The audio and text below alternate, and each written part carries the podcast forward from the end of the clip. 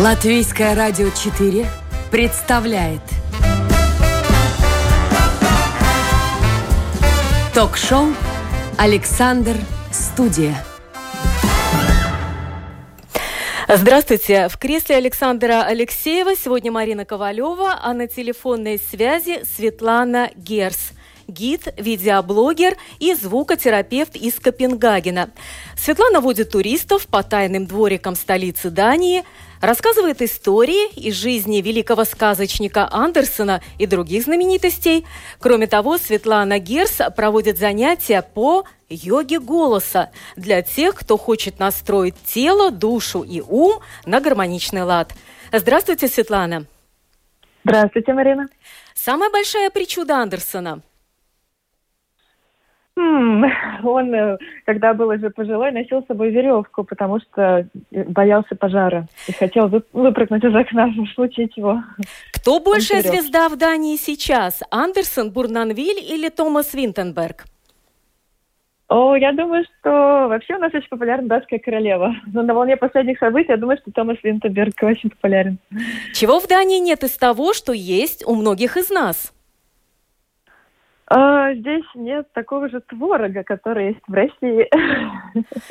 Издайте, пожалуйста, самый необычный звук из упражнений по голосовой йоге. Ну что ж, а сегодня мы будем задавать Светлане Герс самые разные вопросы. Свой вопрос вы можете задать, отправив мейл с домашней страницы LR4 в разделе «Написать в студию». А мы начинаем. Светлана, вы родом из Ижевска, потом 8 лет прожили в Петербурге, и вот уже пятый год живете в Копенгагене. Что привело вас в Данию? Любовь, учеба или просто желание подзаработать?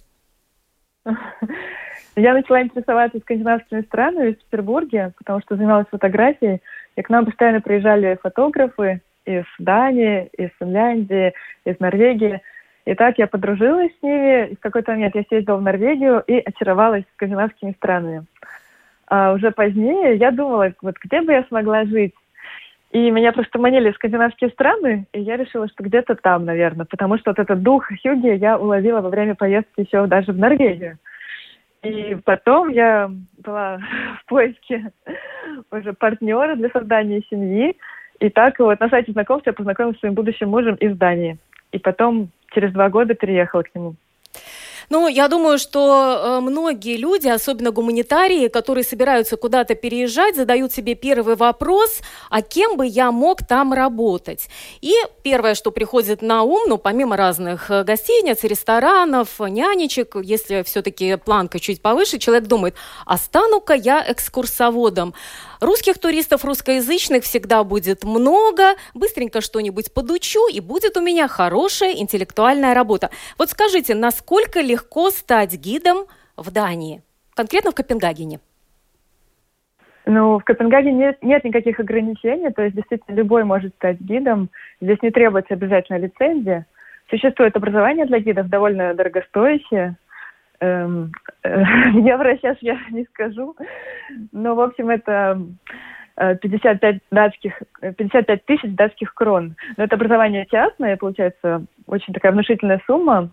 И человек, когда его заканчивает, он получает определенные привилегии.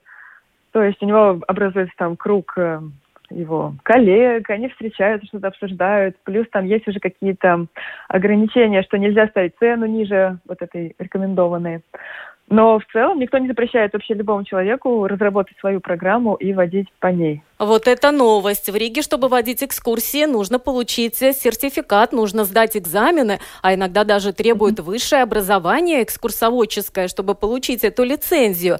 А так, получается, вы ходите вы на площадь, вешаете себе значок, говорю по-русски, английски, украинский, латышский и так далее, и вперед, и никто даже не проверяет, а может быть, вы там глупости говорите про Андерсона? Ну да, никто не проверяет на самом деле. Это уже, получается, сами гости могут как-то сделать выводы и так далее. А бухучет? А, для этого можно открыть э, компанию, э, можно даже, как э, в России это называется, ИП, индивидуальный предприниматель, в Дании тоже есть нечто подобное. Э, завести бухгалтера себе, э, это тоже запросто можно сделать, и вести вот эти дела. А вы, когда отправлялись э, жить в Копенгаген, вы все-таки решили, что будете заниматься первым делом фотографии, или вы сразу решили, что будете водить экскурсии? На самом деле, когда я ехала в Копенгаген, я не знала, чем я буду там заниматься. Смелая девушка. Но, но, но мысли о том, чтобы быть гидом, э, были у меня еще в Петербурге, потому что мне эта профессия очень интересовала. Я даже посмотрела в сторону образования для гидов в Петербурге, но у меня была насыщенная нагрузка по моим другим сферам деятельности. То есть я привела английский язык и занималась йогой голоса. А получилось, что здесь, в Копенгагене, английский язык уже практически отвалился. Здесь все хорошо говорят по-английски. Йога голос я продолжаю, но это больше такое для души занятие, оно не приносит мне больших денег. Поэтому я думала, чем бы я еще могла заняться. И вот э, идеи про то, чтобы стать гидом, мне пришли. Но я не сразу стала самостоятельным гидом. Я сначала пошла в компанию 1515, это такая франшиза. И у них сначала работала гидом, чтобы опыта поднабраться. И они как раз организовывали всякие тренинги обучающие. То есть они мне очень помогли вообще посмотреть, мое это, не мое, э, примерить на себя эту профессию. Светлана, скажите, а на каких языках вы сейчас водите экскурсии по Копенгагену? Да, сейчас туристов, конечно, нет. Я вожу экскурсии для местных жителей, в основном на русском языке и иногда на английском. И если в частном порядке иногда обращаются, то на датском тоже. Но э, ваш основной маршрут, и, как мне кажется, любимый маршрут, это Андерсон. Жизнь как сказка, без э, вымысла. Вот какие необычные места вы показываете в ходе этой экскурсии? Потому что я могу предположить, что она начинается, конечно, около памятника Андерсону, э, близ ратуши, где он сидит такой задумчивый, смотрит на проходящих мимо людей.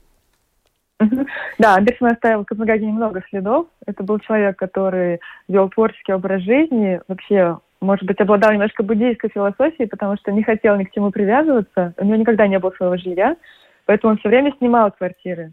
Поэтому в Копенгагене около 20 мест, где он жил.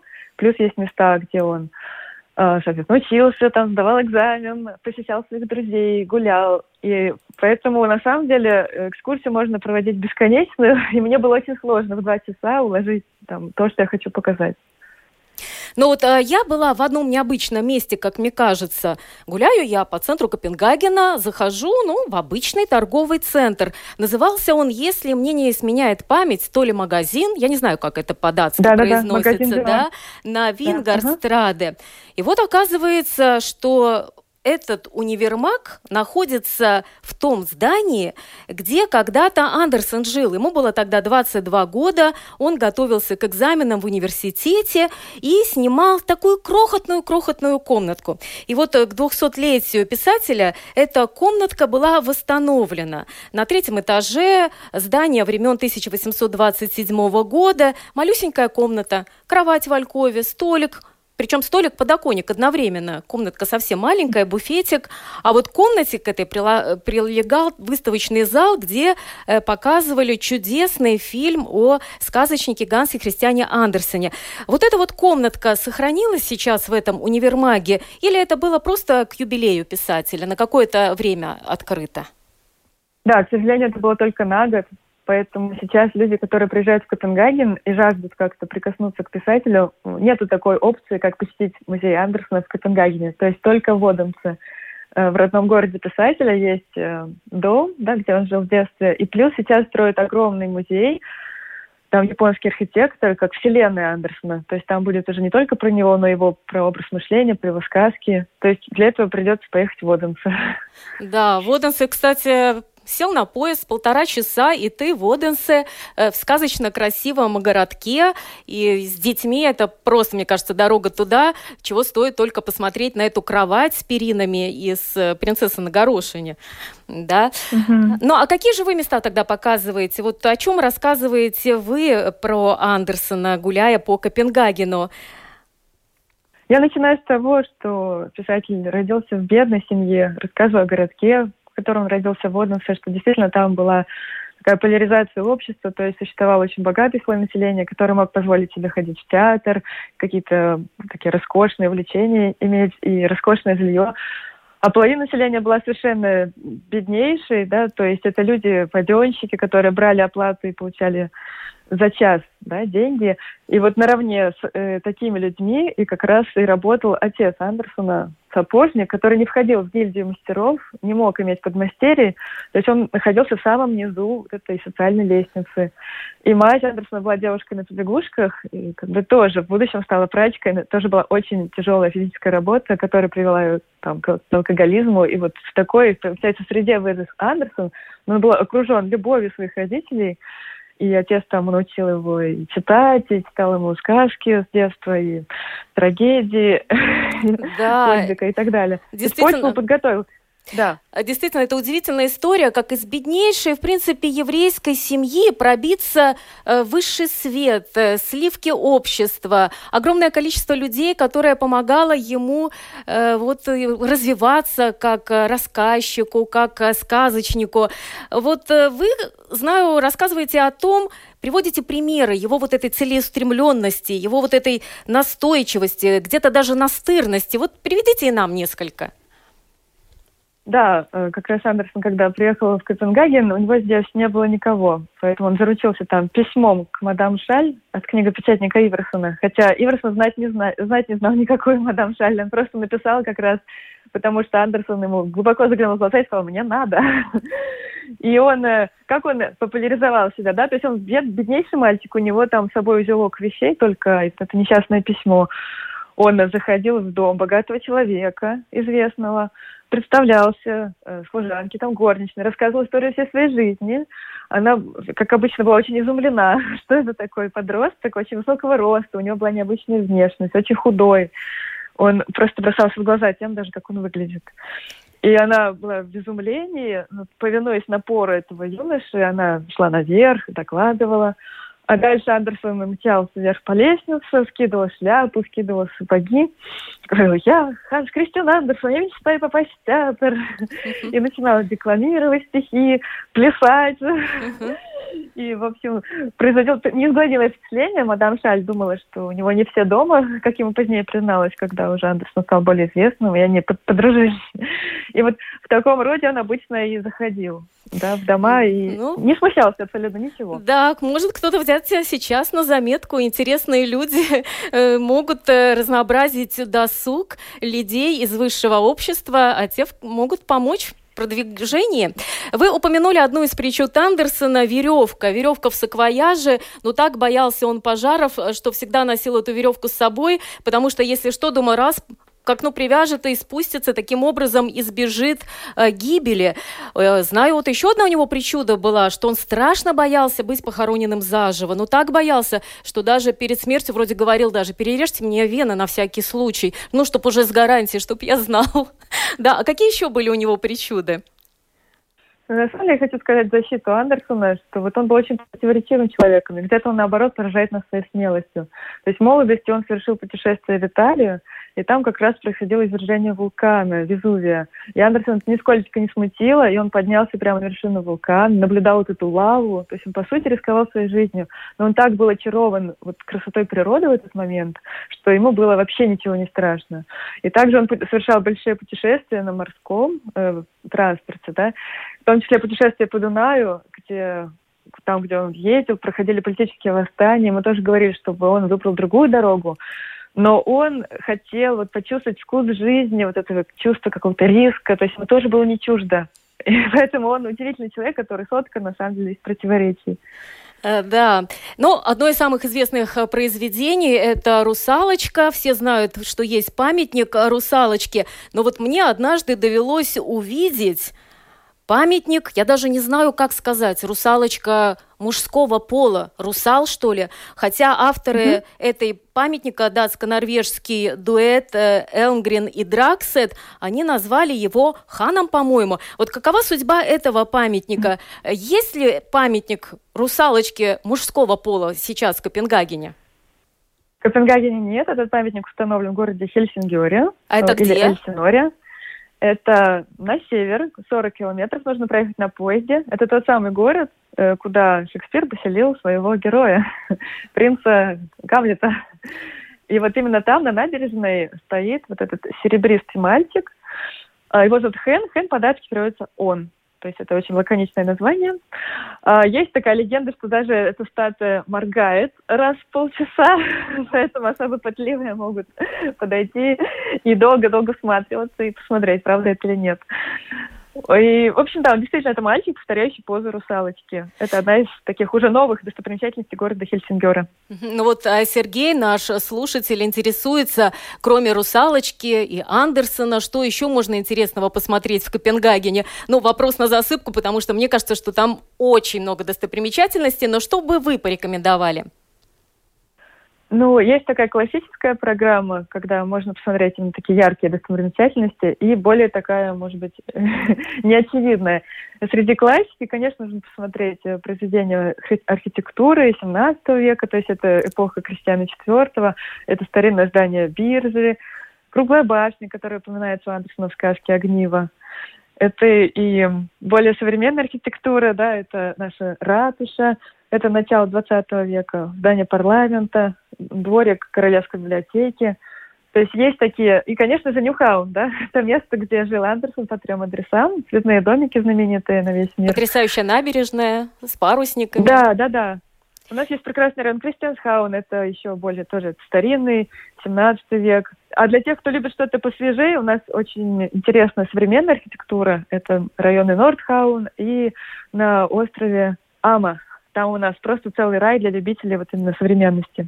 А я бы всех послала бы в Тиволи. Мне кажется, тоже визит как Копенгагена. Кстати, что там сейчас происходит в ковидные времена и происходит ли, ли там что-то?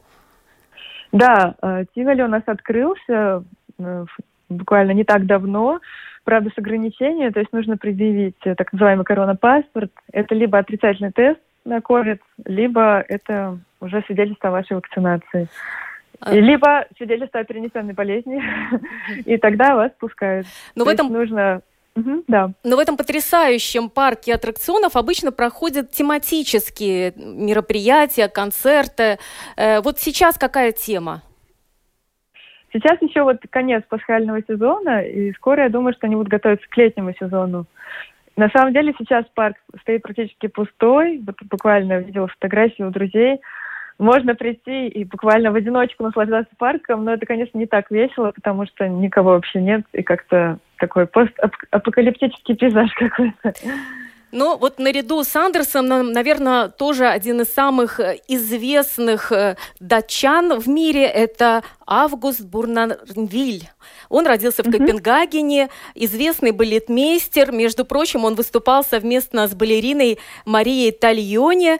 И э, Тальоне, между прочим, одна из первых стала на пуанты. И именно редакция Бурнанвиля, балета Сильфида, э, с наиболее популярной сейчас в мире, ее ставят во всех театрах. Мария Тальони, воспетая Пушкиным в Евгении Онегине, именно в Сильфиде весь балет протанцевала на пуантах. Вот насколько имя Бурнанвиля популярно, важно вообще в Копенгагене? Ценят ли его до сих пор? Да, конечно, ценят. Можно и найти в географических названиях. У нас есть очень красивое место, пассаж Бурнанвиля. Это рядом с театром, такой действительно пассаж, и там на потолке такая мозаика симпатичная, и там и Андерсон, и Нильс Бор, и все известные датские личности выведены. И место такое, как секретный уголок Копенгагена. То есть оно прямо в центре, но нем на самом деле мало кто знает. Произведение Бурнанвиля тоже вот популярны, да, то, как он видит балет. И на своей экскурсии по дворикам я показываю, кстати, тоже дом, где он жил, и тоже про него немножечко рассказываю. Да и с Андерсоном они тоже жили в одну эпоху, поэтому, мне кажется, это все такой золотой век датской культуры, который хорошо известен местным жителям и увлеченным туристам. Когда-то мне рассказали один секрет. Если вы хотите попасть в Королевский э, театр и заплатить как можно меньше, приходите за час до начала. Э, тогда будет действительно скидка на оставшиеся билеты. Конечно, вы рискуете не попасть в театр, но зато если свободные места есть, вы получите их э, чуть ли не за полцены. Один контртенор Чарльз Хамфрис меня этому научил, с которым я как раз познакомилась когда-то в Копенгагенском вот этом театре. Сейчас работает это правило? Правило или нет? На самом деле, я про такое правило, честно говоря, не слышала. Сейчас билеты все бронируются по интернету. Но для тех, кто хочет бесплатно попасть в театр, три раза в год они устраивают бесплатные репетиции. И здесь это, конечно, лотерея, потому что бывает, что действительно у них очень все подготовлено, то есть как генеральная репетиция. А бывает, что еще очень все в стадии доработки. Я как раз попала на такой очень сырой спектакль.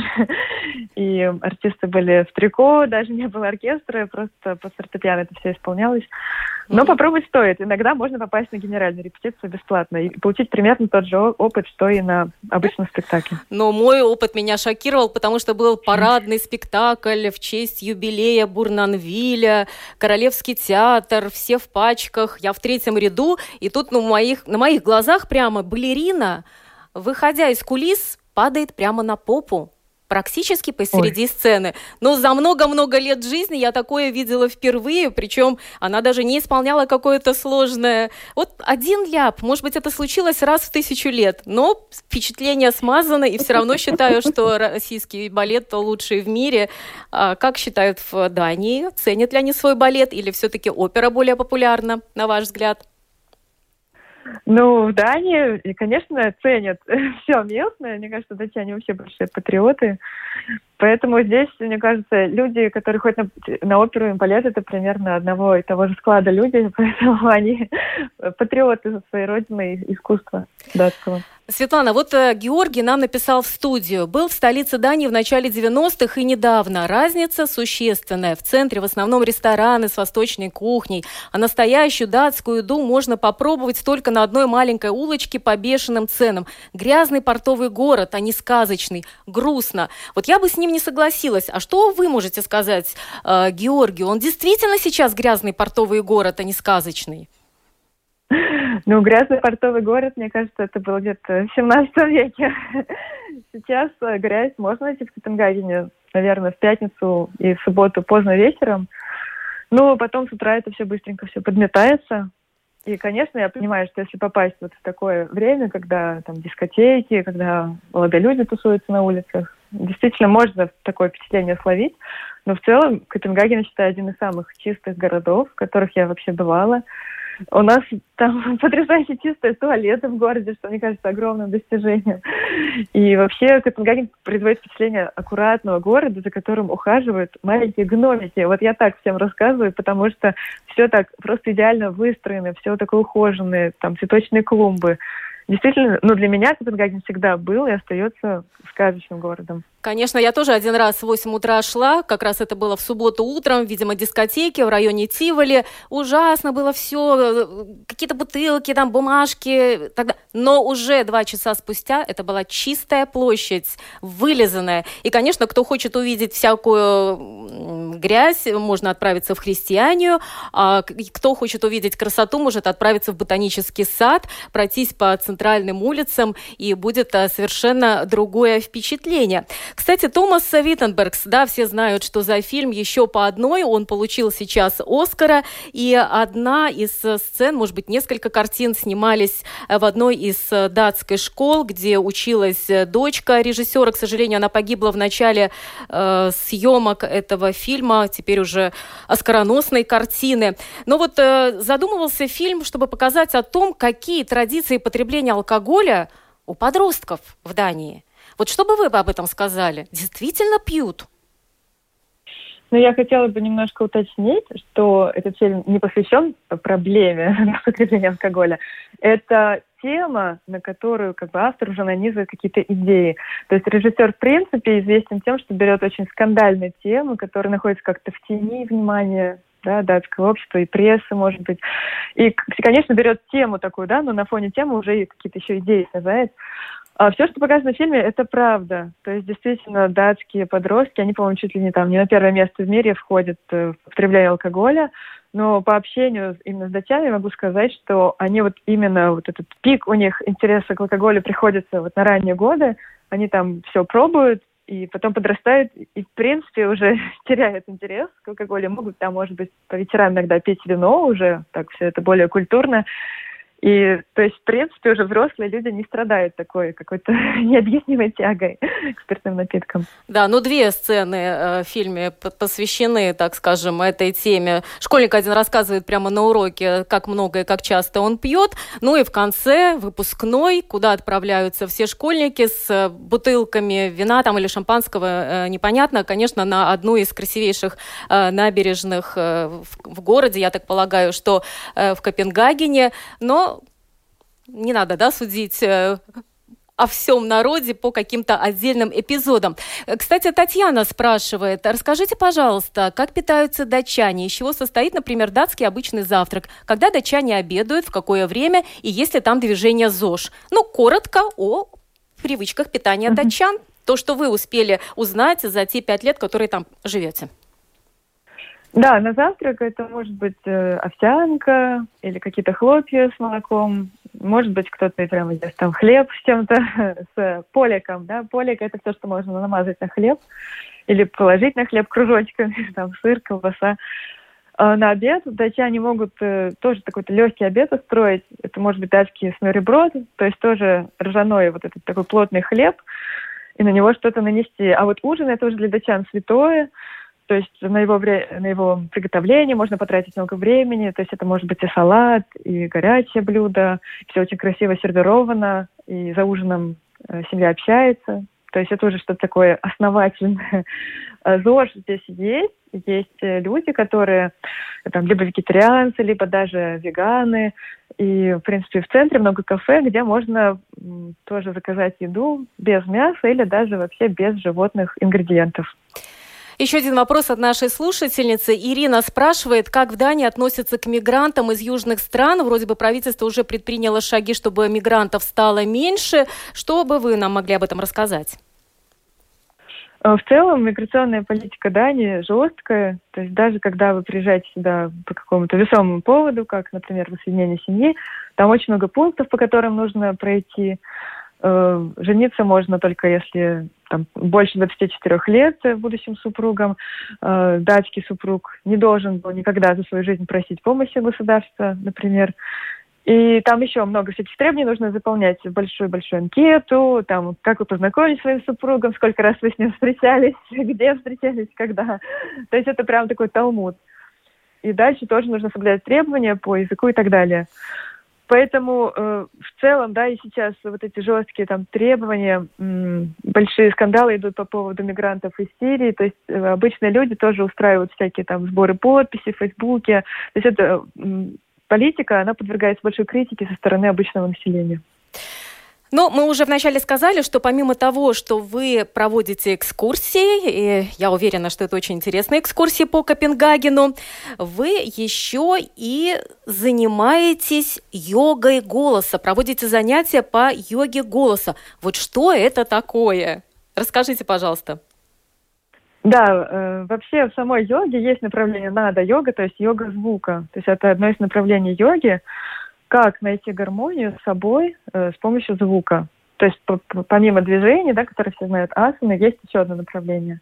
Плюс во всех традиционных культурах всегда звук использовался как часть ритуалов, да, переходных, когда, например, э, дети вырастали, становились подростками, или, например, э, в ритуале свадьбы. То есть звук был таким обязательным атрибутом песни, танца и так далее. И сейчас в современном мире людям тоже не хватает вот этого опыта.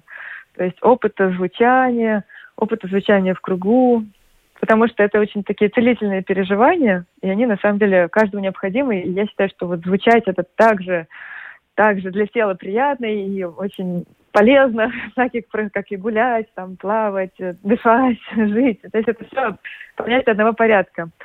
Поэтому я с 2013 года изучаю вот эту тему, прохожу различные курсы э, в Москве, в Испании ездил в Центр звукотерапии. Э, и тоже начала заниматься этим с 2014 года, преподавать. То есть это такая практика, которая соединяет в себе дыхательные упражнения, э, упражнения со звуком и движением. То есть это телесно-ориентированная практика, которая помогает человеку раскрыть свой природный голос и зазвучать в полную силу. Э, это некоторым полезно, потому что они действительно работают со звуком, они, например, дикторы, да, или экскурсоводы, или учителя. А обычным людям тоже полезно, потому что это помогает э, проще выражать свое мнение в общении, настроить более гармоничные отношения с своими близкими и так далее. А вот давайте-ка прямо сейчас в эфире одно упражнение для всех нас. Я буду за вами повторять. Хорошо. Давайте положим правую руку на грудь, э, левую на живот и немножечко помычим. Это будет закрытый звук «хм». При этом у вас губы согнуты, а пространство между зубами свободно.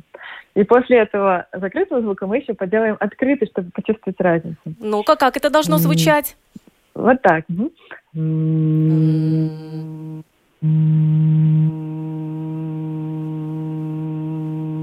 Что это дает для нашей души, для тела?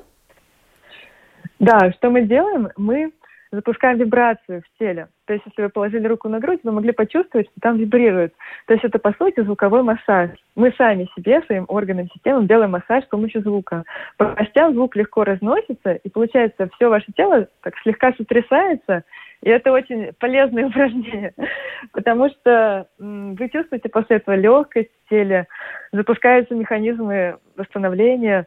То есть есть огромные всякие научные работы. В интернете можно посмотреть, как звук влияет на тело. На самом деле даже Пифагор еще этим всем занимался. То есть история звукотерапии уходит глубоко в века.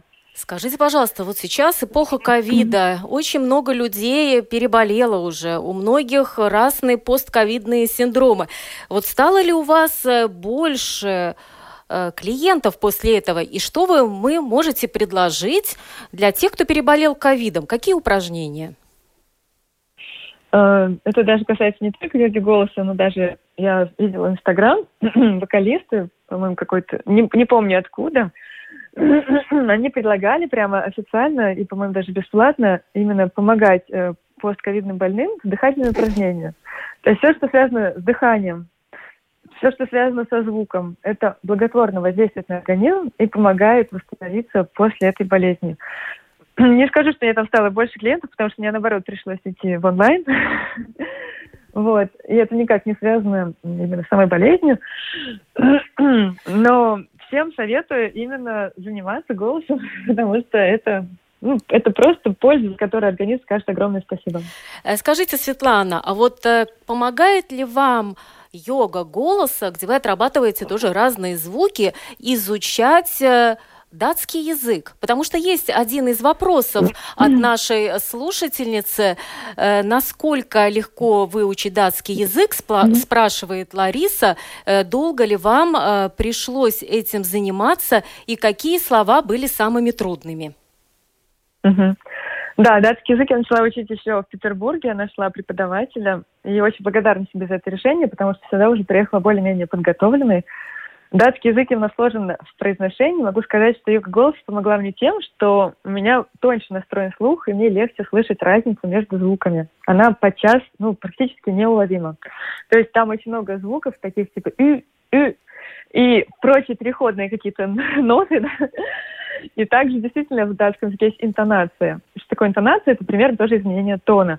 То есть я считаю, что идеально владеть датским языком может тот, у кого вот есть некие музыкальные наклонности. Их, естественно, можно развить, но вот, вот так просто с потолка очень сложно ухватить звучание датского языка. Я еще в Петербурге тоже занималась с датчанами, чтобы тоже они помогли мне с произношением. И здесь, конечно, в языковой школе уже доводила до ума датский язык.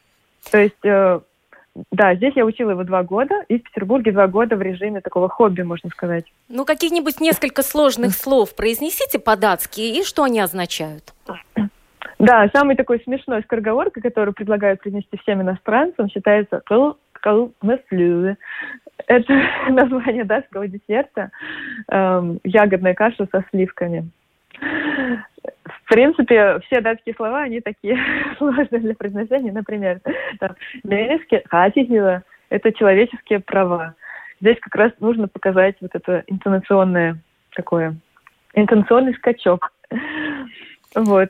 Евгений спрашивает, правда ли, что датское правительство организует ежедневные бесплатные курсы датского языка по одному часу для иностранцев, жителей Дании?